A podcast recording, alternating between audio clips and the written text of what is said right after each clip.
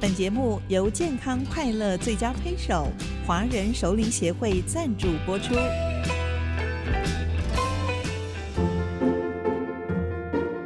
顾爸妈，吃百里；顾爸母，吃百里。大家好，我是台大新竹分院的詹鼎正副院长。请教詹副院长，很多老人家常说自己记忆力越来越不好，常常忘记很多事，甚至还担心自己是不是罹患失智症。到底什么是失智症呢？呃，首先我们先来讲哈，大家的疑惑啊，我常常讲了哈，如果一个人哈常常觉得他有失智症的，通常都没有失智症。那这句话怎么说呢？我们在台大看门诊哈，你知道台大很难找嘛？哈，如果有一个人可以坐了公车到台北的台大，然后。找到我的门诊，然后又坐下来，然后跟我说啊，张医师，我觉得我失智症。通常这个人就很难有失智症，好，为什么？因为他要经过很多的认知功能，他才能找得到台大医院，还要找到我的门诊。那大部分真的有失智症的病人，哈，通常是家人带来。那带来的时候呢，他就会跟你说，诶。为什么来看医生？不知道啊，就是我的那个家人帮我约的。哦，我整个人都很健康。哦，他其实比较没有病识感的。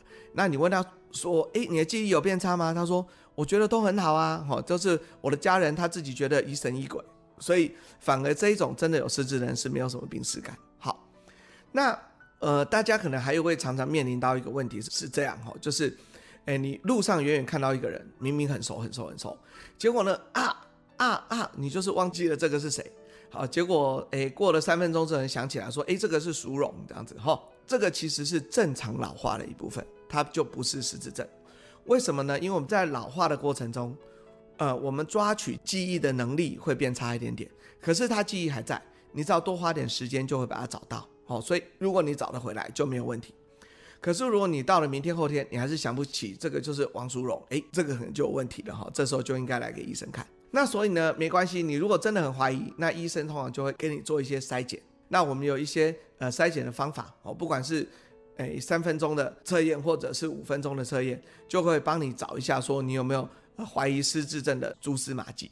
那如果已经有了之后呢，我们通常会呃再做一些抽血，然后呢再做一些影像，哦，就是呃看看这个用电脑断层或核磁共振。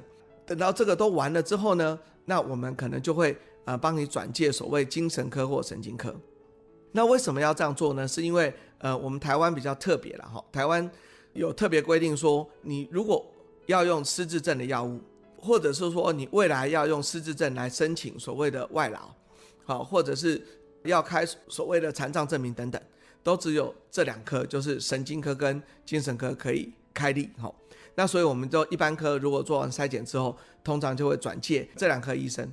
那这两科的医师呢，可能再会做一些更进一步的评估，然后之后呢，按照这个诊断的标准，哈，因为失智症需要一个很复杂的诊断标准来判定你是哪一种失智症，以及你失智症的严重度。您会建议，如果老人家出现哪些状况，要警觉是不是有失智的可能，需要请医师做进一步的评估？大致上，哈，有一个东西叫失智症的十大警讯，好。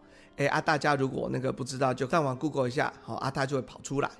那不过一个很大很大的原则是这样子啦，吼，所谓的警讯就是说，当你这个记忆功能的退化或认知功能的退化，已经影响到了你的日常生活，好，那我们常常举例子，就是说我之前已经会的东西，现在忽然不会了，好，或者是说呢，诶，我一些很重大的事情，结果我完全忘记了。生活已经出现了一些问题，那这时候就是一个警讯，好，所以譬如说明明明天是我太太的生日，对，那我也约好了一群人要去吃饭，结果我完全没有出门，这个问题就有点大，所以这时候可能就是一个警讯，好，那当有发生这些警讯的时候，通常就应该带给医生去看，那或者说什么有时候会走丢啦，或怎么样，就是一些已经发生到大家觉得听起来有点毛骨悚然的事情。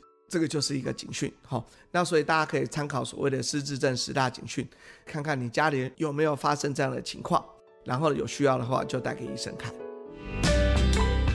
华人熟龄协会期许熟龄朋友们优雅自信的超越岁月，幸福健康快乐的生活。